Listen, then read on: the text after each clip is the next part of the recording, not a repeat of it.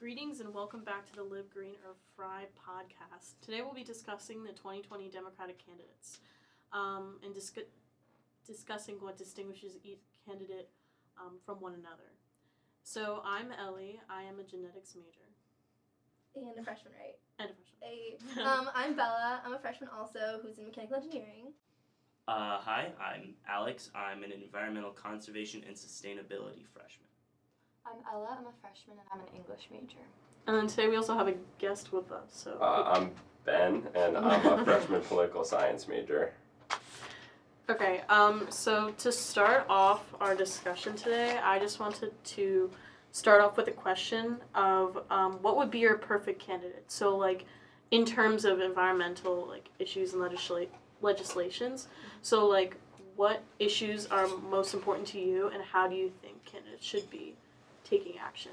So we can start with that. Um, I think for me, like obviously, climate change is so important, and I think there are so many different ways that the candidates have addressed it. But one of the things that I don't really see candidates talking too much about, it has been mentioned by some, but not everyone, is just like making sure that really, um, like, communities of people that are going to be the most affected by climate change, in particular poor people, um, that there are solutions to help them because, like, in America specifically, the areas that are going to be most impacted by climate change are areas where poor people live. Mm-hmm. Definitely.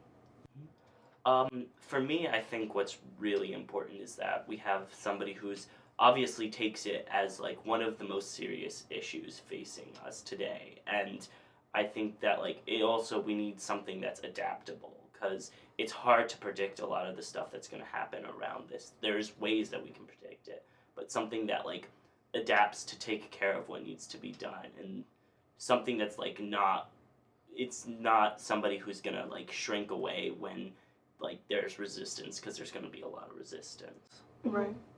Definitely.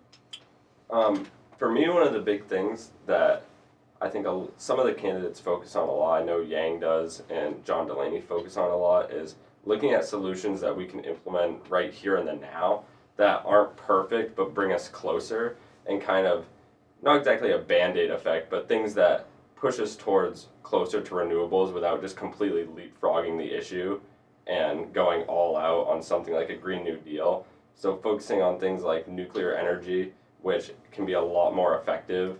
And you can see that in other European countries, some that are over 50% nuclear, and that's how they've gone to be mostly renewable.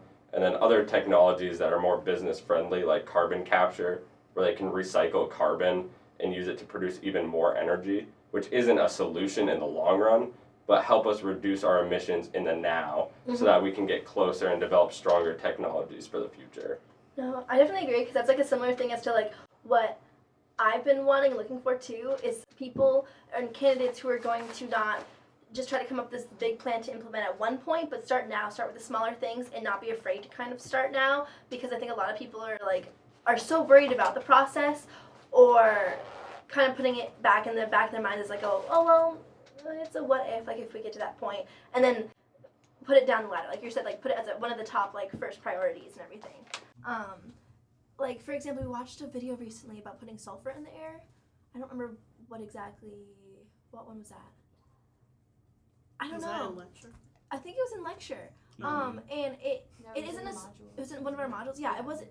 It's not a solution, but it's one of the steps to kind of make it so we have a little bit more time, so then we can start actually making some. Yeah, making it's kind of like like holding the space until Yeah, a more comprehensive solution is agreed upon. exactly. But we can't be scared about it. We gotta start doing it now, or else it'll be too late.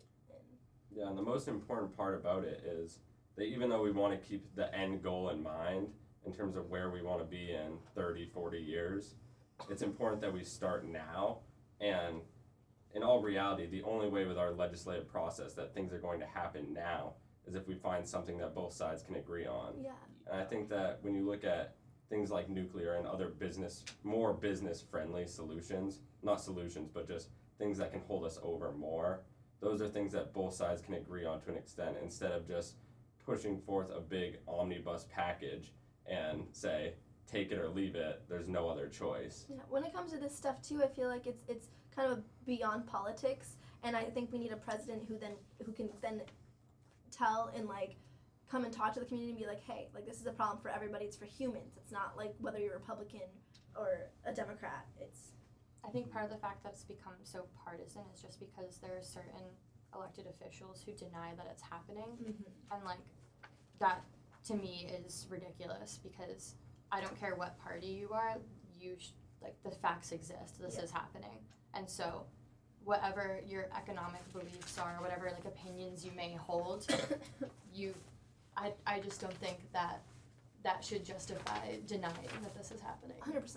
I think that another big issue is that we are like because there's been this delay in picking up and making motions, a lot more of our solutions are becoming more extreme. And so like there's less like people who want to go with it because it's this big now it's become this big issue like this it's we're moving to this large change when these smaller changes are more agreeable, but they're becoming less effective the longer we wait. So I think that Ben, you had it right when we said that we need to start doing the small things now, and we can start moving to the big things as we see this happening more.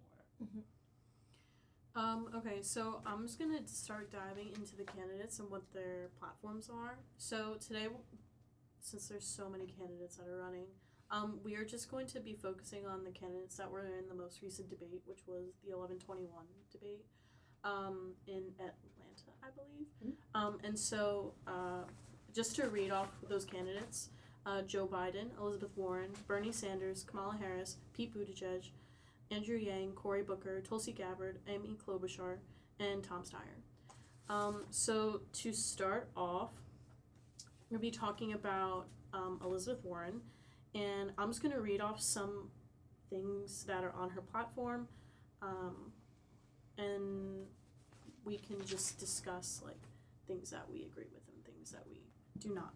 Um, so here um, it says would mandate that all federal agencies consider climate impacts in developing rules, um, restore Obama era water rule, mapping of marginalized communities to better identify climate risk damage, um, a job training, guaranteed wage and benefit parity for fossil fuel workers transitioning into other industries, and a climate risk disclosure act. And I just want to mention that she was a co sponsor of the Green New Deal but she has her own type of platform which is like combining a few things that she's been talking about which is green manufacturing. Um, she has a proposal on land use proposal on a green military and then also proposal for clean energy resource and she's combining it to her climate change act. Um, so do we have any thoughts on that? I just want to say, I feel as though her plan is kind of the medium between what you were saying, and because like you were addressing how um, we need immediate action and we need action that is going to appeal to both parties and people with a majority, a variety of opinions. And I think this plan is really comprehensive in that it still supports the Green New Deal, which I feel is so immensely important and needs to be passed um, and implemented. But it also um, includes like the provisions very specifically regarding the economy and how jobs are going to be created and how people are going to be affected, and then also um, addressing um, how marginalized communities are going to be affected by it and what ways she could help as president. Yeah, I definitely think that's an important thing. The part about guaranteeing some sort of parity in jobs to people that currently work in fossil fuels is a really big thing because if we're talking about on a federal level, you know, starting to move towards whether it be through regulation or taxes, essentially making the entire coal industry just non existent anymore. You know, that's a big thing that if you're talking about just wanting to get one of these candidates elected, if you're saying that you're going to shut down and have all these people lose their jobs, that's a big thing for Donald Trump to say in a debate and get a lot of support in saying. And so having a program like that, even though it might not be quite as far as some of the jobs programs in the Green New Deal itself, is definitely a big thing that I think a lot of Republicans could get behind if it's presented in the right way. Absolutely. Okay, so let's move on. The next person we're going to talk about is Joe Biden. Um, and so, um, again, I'm just going to read off, and then I'm just going to keep discussion to like two minutes, just so we have enough time to talk about everyone. Okay. Um, so Joe Biden says he was the first to introduce a climate change bill in the Senate. um, and that's referring to the Global Climate Protection Act of 1986. Um, he is a lifetime environmental voting score of 83%. Those are just more facts about him. Um, he wants to embrace the Green New Deal as a crucial framework, in his words. Um, he wants to reduce emissions, achieve ne- net zero emissions by 2050, and help coal workers transition to a new clean energy economy. Okay. It's um I find it interesting that he he only has a score of 83%. I now I'm not entirely familiar with what that exactly means, but I assume from the context it means that 83% of the time if there's like a climate bill, he's going to approve of it, correct? It's more like Yeah. an independent organization Mhm. rates Yeah, it says candidates. League so it's kind of like how the NRA rates candidates Okay. and gives them scores based on like how they vote. Mhm. It's probably I don't know what organization this is, but my assumption would be is that it is an independent organization that rates um, legislators on the votes that they're making, Okay. as opposed to how those votes are affecting climate-related issues. Yeah, so just like looking into what exactly that means. Um, so it's done by the League of Conservation Voters, and so they are. Um, it says here the League of Conservation Voters works to turn environmental values into national, state, and local policies, and so. I think it's like an independent group. So Okay. they did this reading themselves that their Mhm. lifetime score is 83%. So whether that's And that's I think that's also attests to the fact that he's just been in government for so long. Yeah. And a No, lot of I people agree. definitely like him for that. Yeah. But a lot of people I would say I think it's time for a change. I think Yeah, I need like maybe he's been Fresh there for too long. Yeah. Okay. Um, so next person we'll be talking about is Bernie Sanders.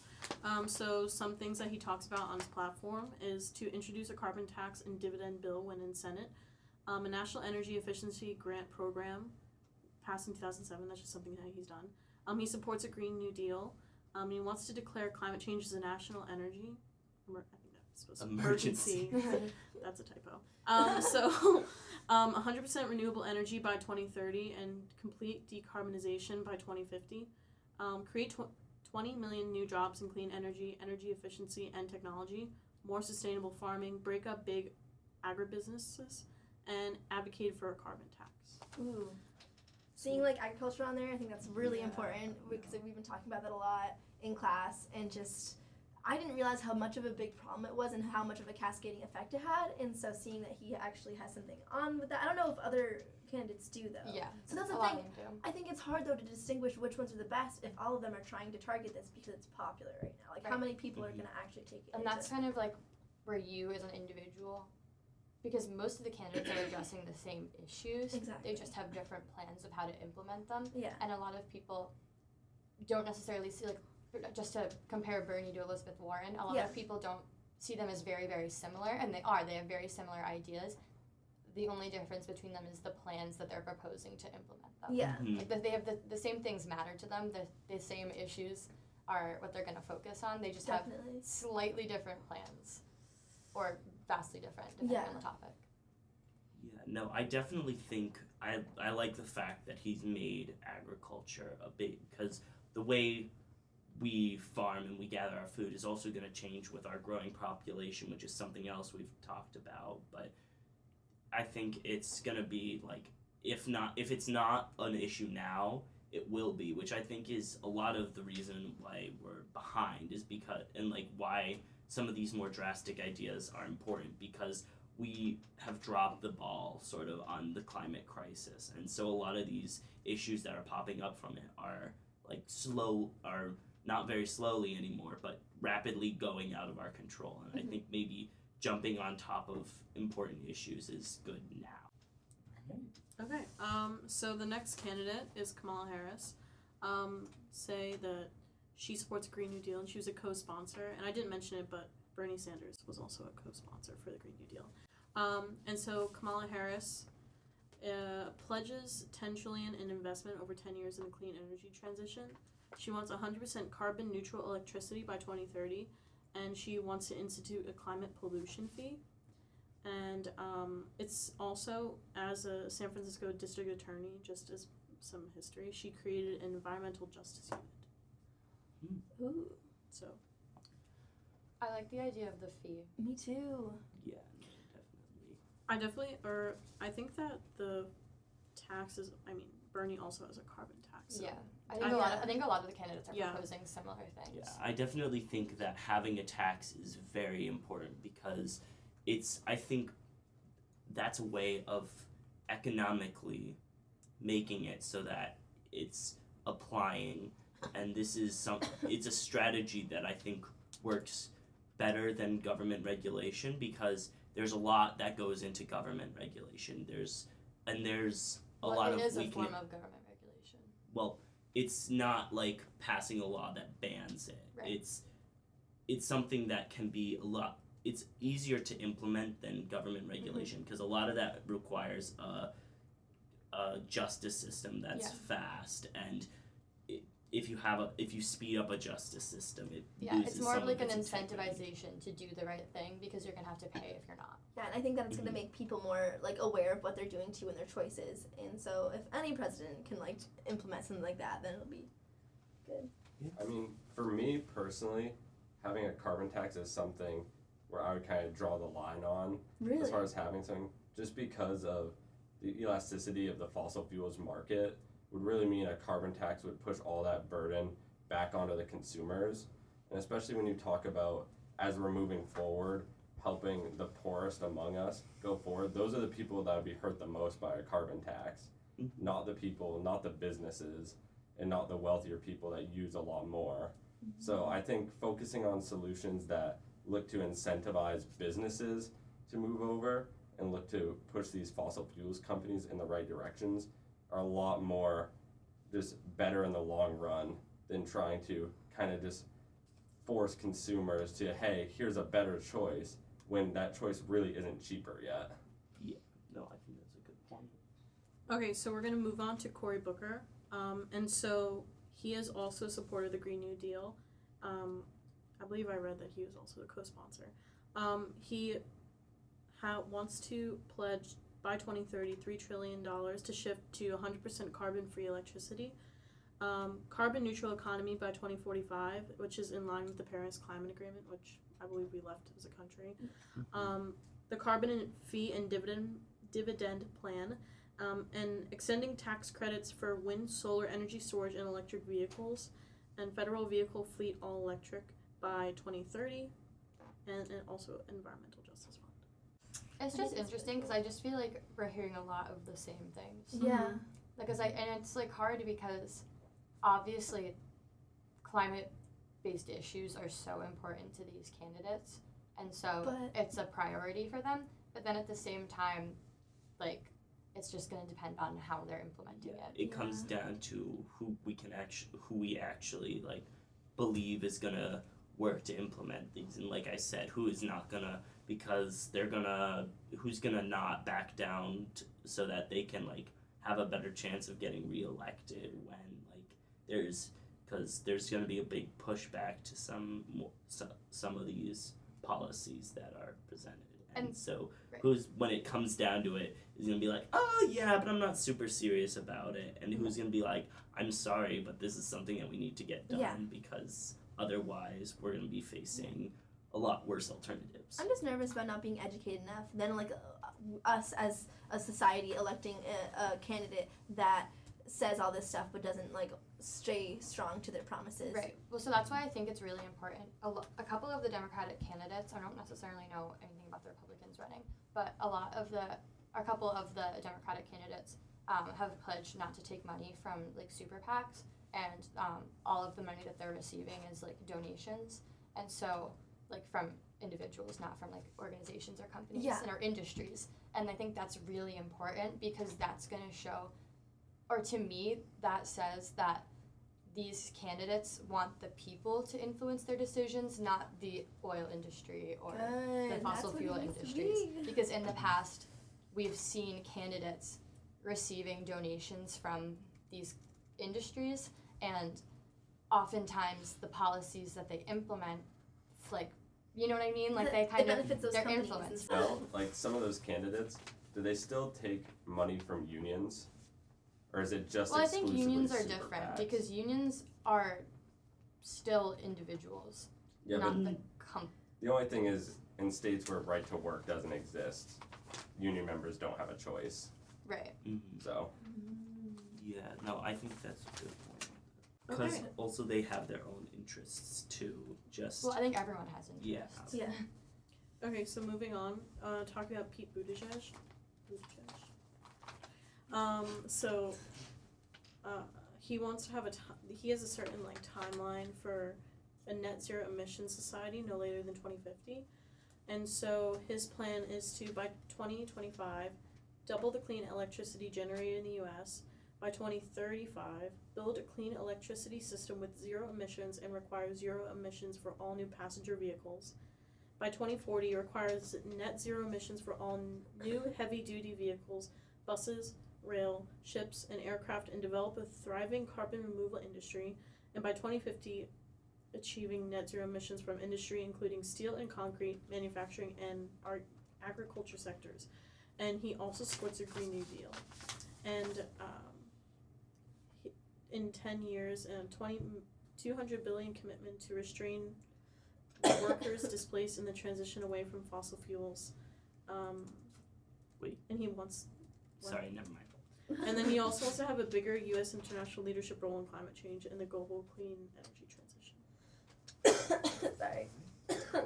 See, what I liked about that was that it f- that felt like very concrete. Like it felt a lot of these are like, oh yeah, I'm gonna place these policies, but it felt like that. I don't know whether So- it was just that he's talked more about it or whether more information's available about it. But it feels like- a lot more structured. I feel like though all the some candidates are talking about these things, but he's just giving like years to it. Whereas like candidates have these ideas, but he's literally just giving Yeah. years to. And I would I would encourage people, like even our listeners um, of this podcast, to actually go on the websites of these candidates, and because that's where they have their actual plans broken down. Yeah. And so like we're addressing them very briefly here, trying to just to give a summary of what each candidate is like interested in and kind of like the the gist of their plans basically. But if you want a more comprehensive breakdown of what exactly they're proposing, I would recommend going to their websites. Yeah. Also, like other people's too to see like, like what they're saying to make them look good, but then also like Yeah, I definitely Cons. feel like one of the problems with if you're someone that climate change and solving it is your key issue,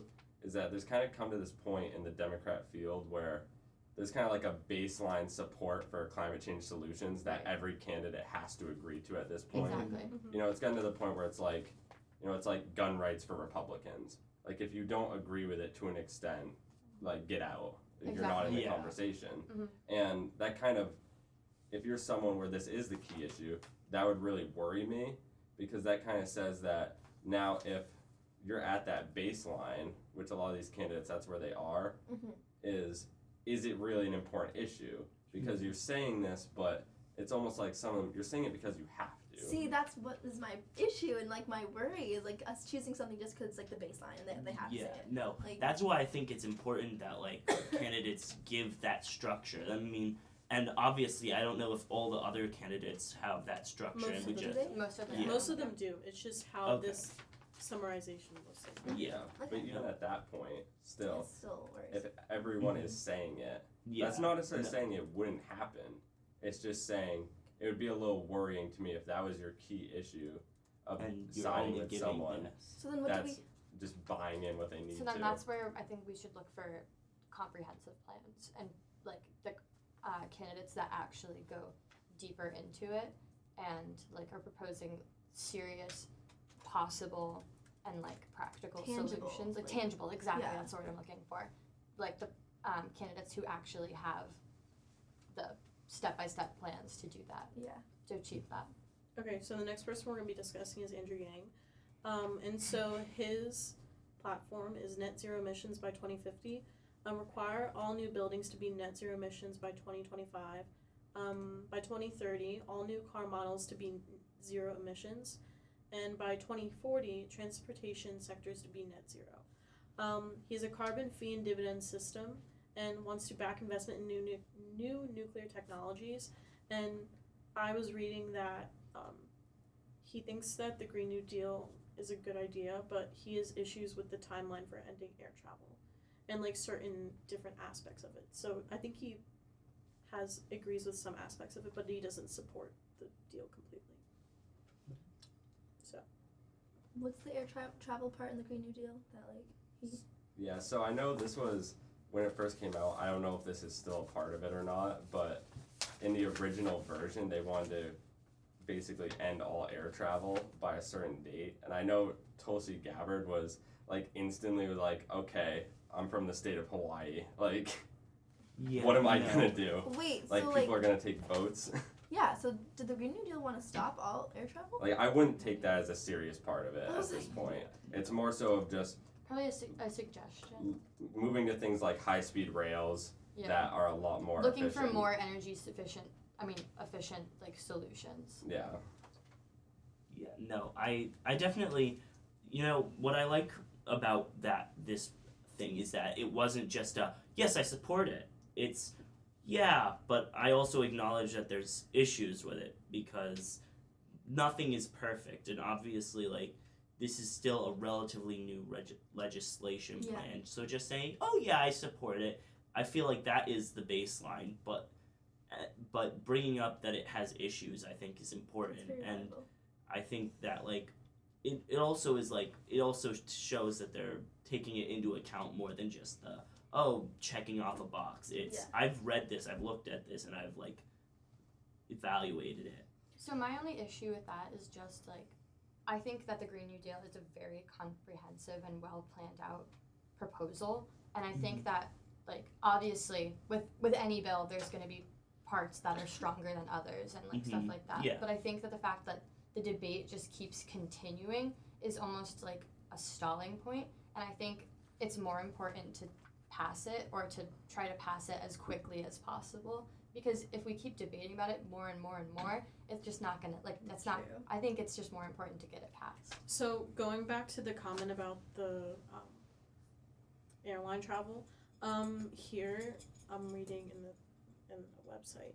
Um, it's talking about how people were interpreting some of the language in the proposal as ending air Mhm. travel, but here it's saying that because some people were taking it as an um, end to air travel and building trains over the oceans, um, but there's no language in the bill that actually says that, and so um, I think it's more people interpreting to say that's that's what people were publicizing that it was interpreting to that. Okay. Okay, moving forward. Um, Amy Klobuchar. Uh, so within the first hundred days, she wants to restore clean power plan, um, which is to reduce power plant emissions, um, revive fuel economy standards for vehicles, strengthen enforcement of the Clear Air Act, Clean Air Act, uh, recommit the U.S. to the Paris Climate Agreement, and she wants to have a goal of net zero emissions by 2050, streamline permitting process for new renewable energy production on federal land, and she also co-sponsored the Green New Deal, but she doesn't embrace the plan. Oh, okay. Huh. That's interesting that she See, is a co-sponsor. Yeah. That is a very like checking the box. I've co-sponsored it. I don't really support it, but you know, I'm I I was part of it, so I have to be for climate. But I do like that she has like within the first hundred days has like a plan for that because I think that people are gonna hold her more responsible for it since it's such a short timeline.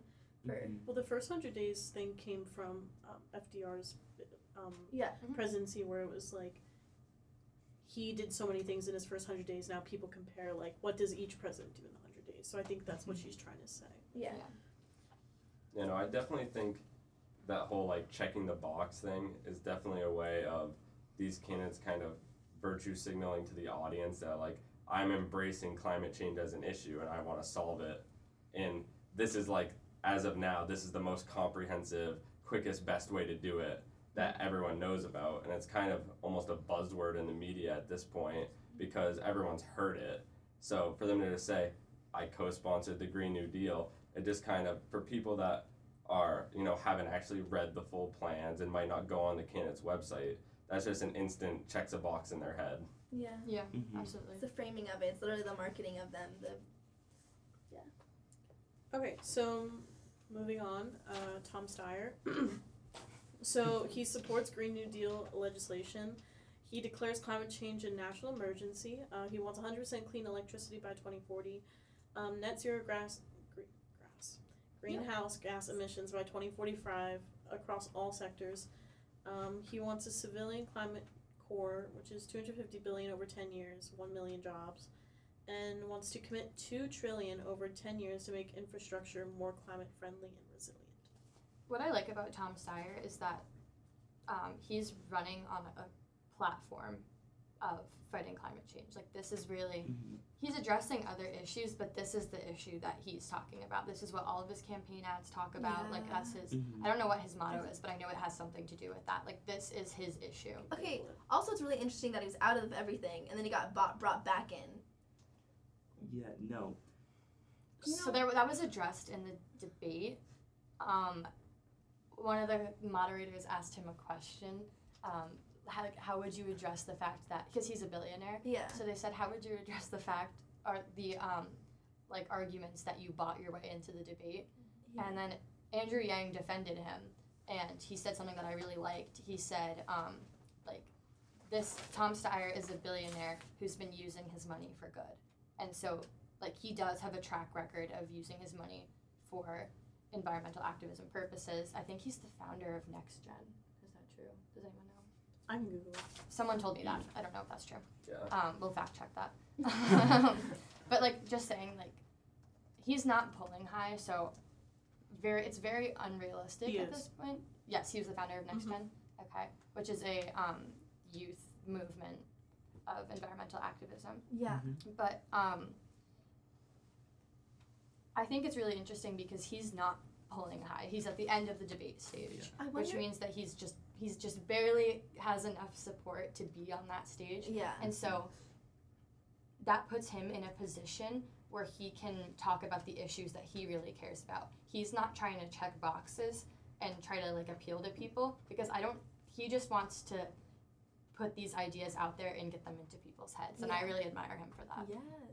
I I also like the fact that he has a more eco- he ha- I think all the candidates have an economic view of things, but Yeah. him being a billionaire and him like because he pretty much he's like a self-made billionaire. I think him having that economic view gives him this gives him a better like standpoint from where to make decisions around climate change that are not going to damage the economy and not going to harm a lot like harm the poor people by making changes that are ultimately going to affect them more than it's going to affect the people who are really making issues like the rich companies that are just polluting our waters and everything. And with that being said, I think he's in a really good position to be named um, as a part of whatever candidate who wins the primary of their um, like team and their cabinet to work on these specific issues that he cares so much about and that he has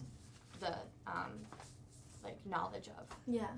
Okay, um, oh, sorry, that was a sneeze. um, so the last candidate is going to be Tulsi Gabbard. Um, and so her platform, uh, so she, I was reading that she supports the Green New Deal's zero emission goals, but doesn't really agree with anything else on the, or like doesn't agree with many other things in the plan. Um, she introduced Off Fossil Fuels for a Better Future Act in 2017.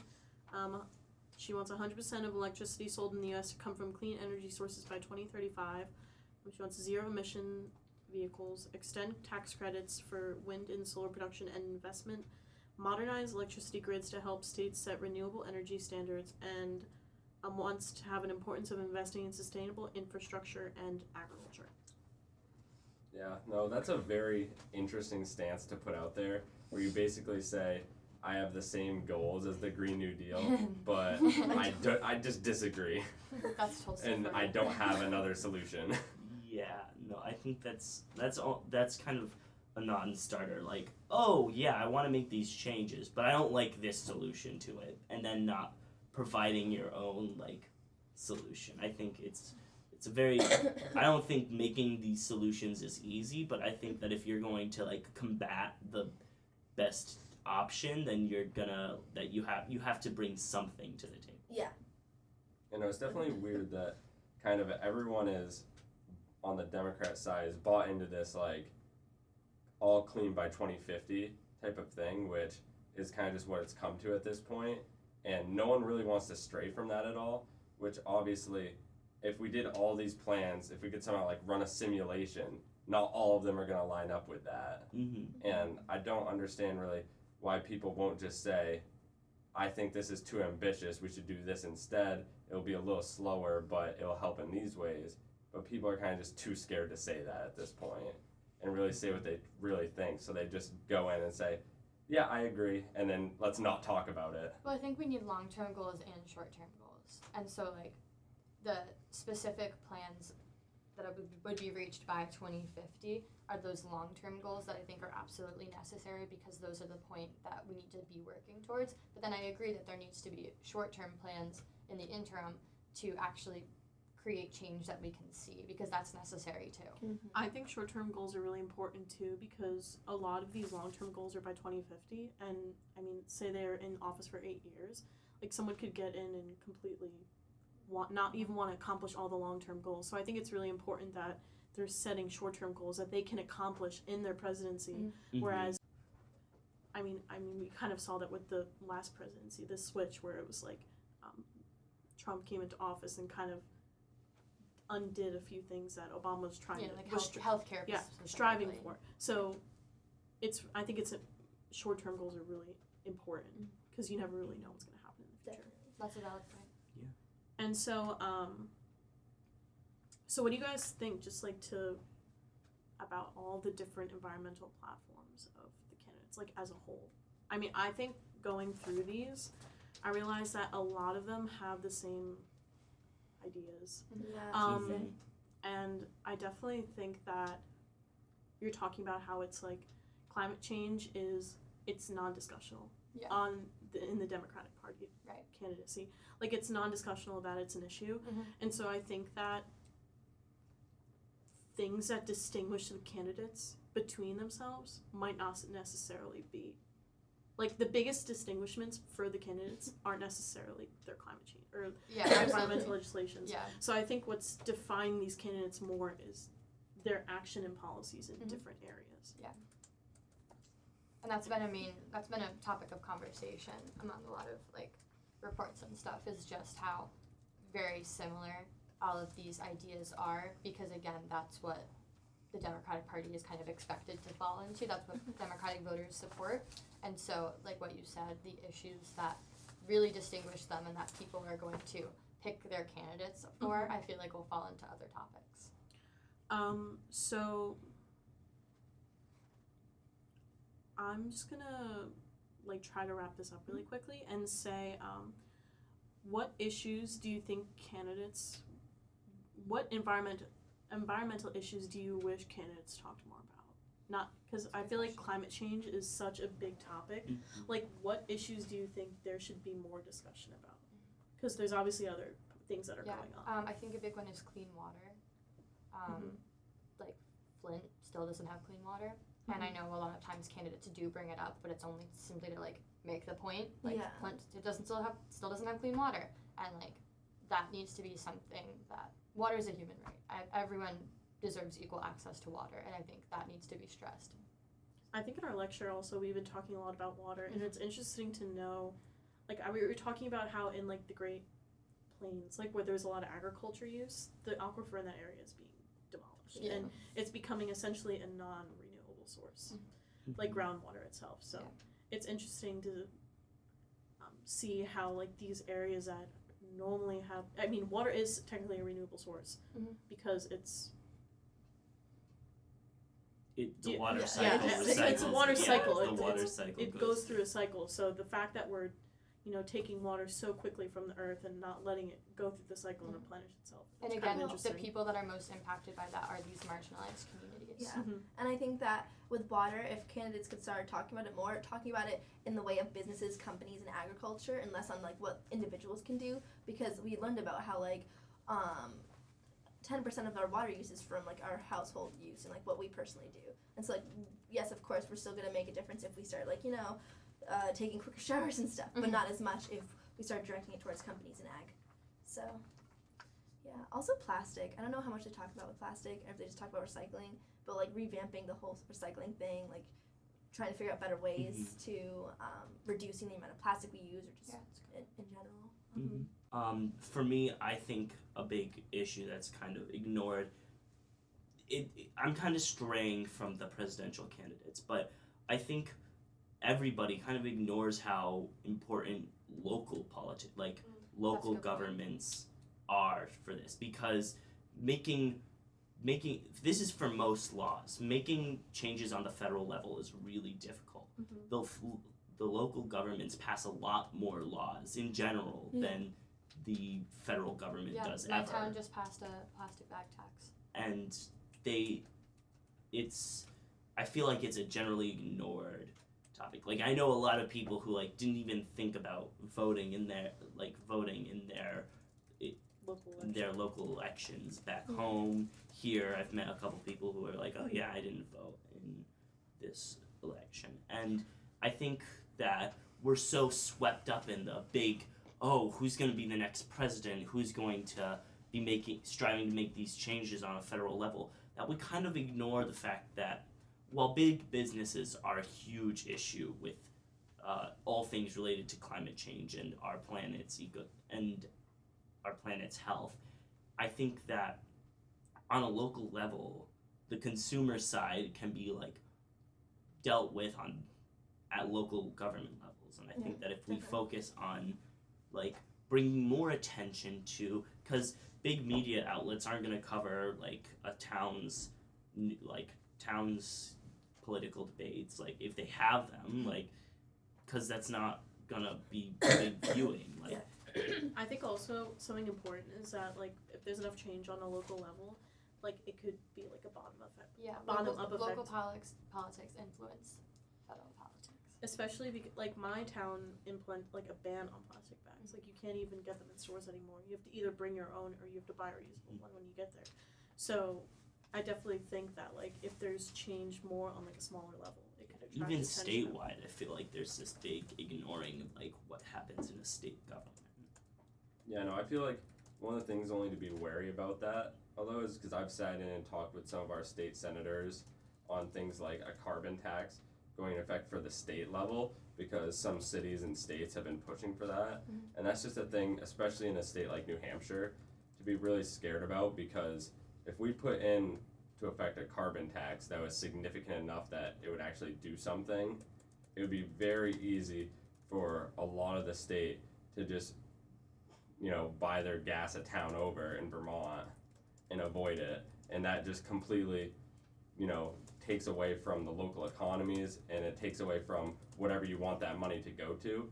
So even though definitely some things like a plastic bag tax wouldn't really, you know, make people want to go somewhere else to shop, but if you think too big on a local level, it could definitely cause a reverse effect. Mm-hmm. And that's mm-hmm. absolutely why some issues belong on the federal level Yeah. and some Yeah. are better handled on a local level. Definitely. That's a good point to make.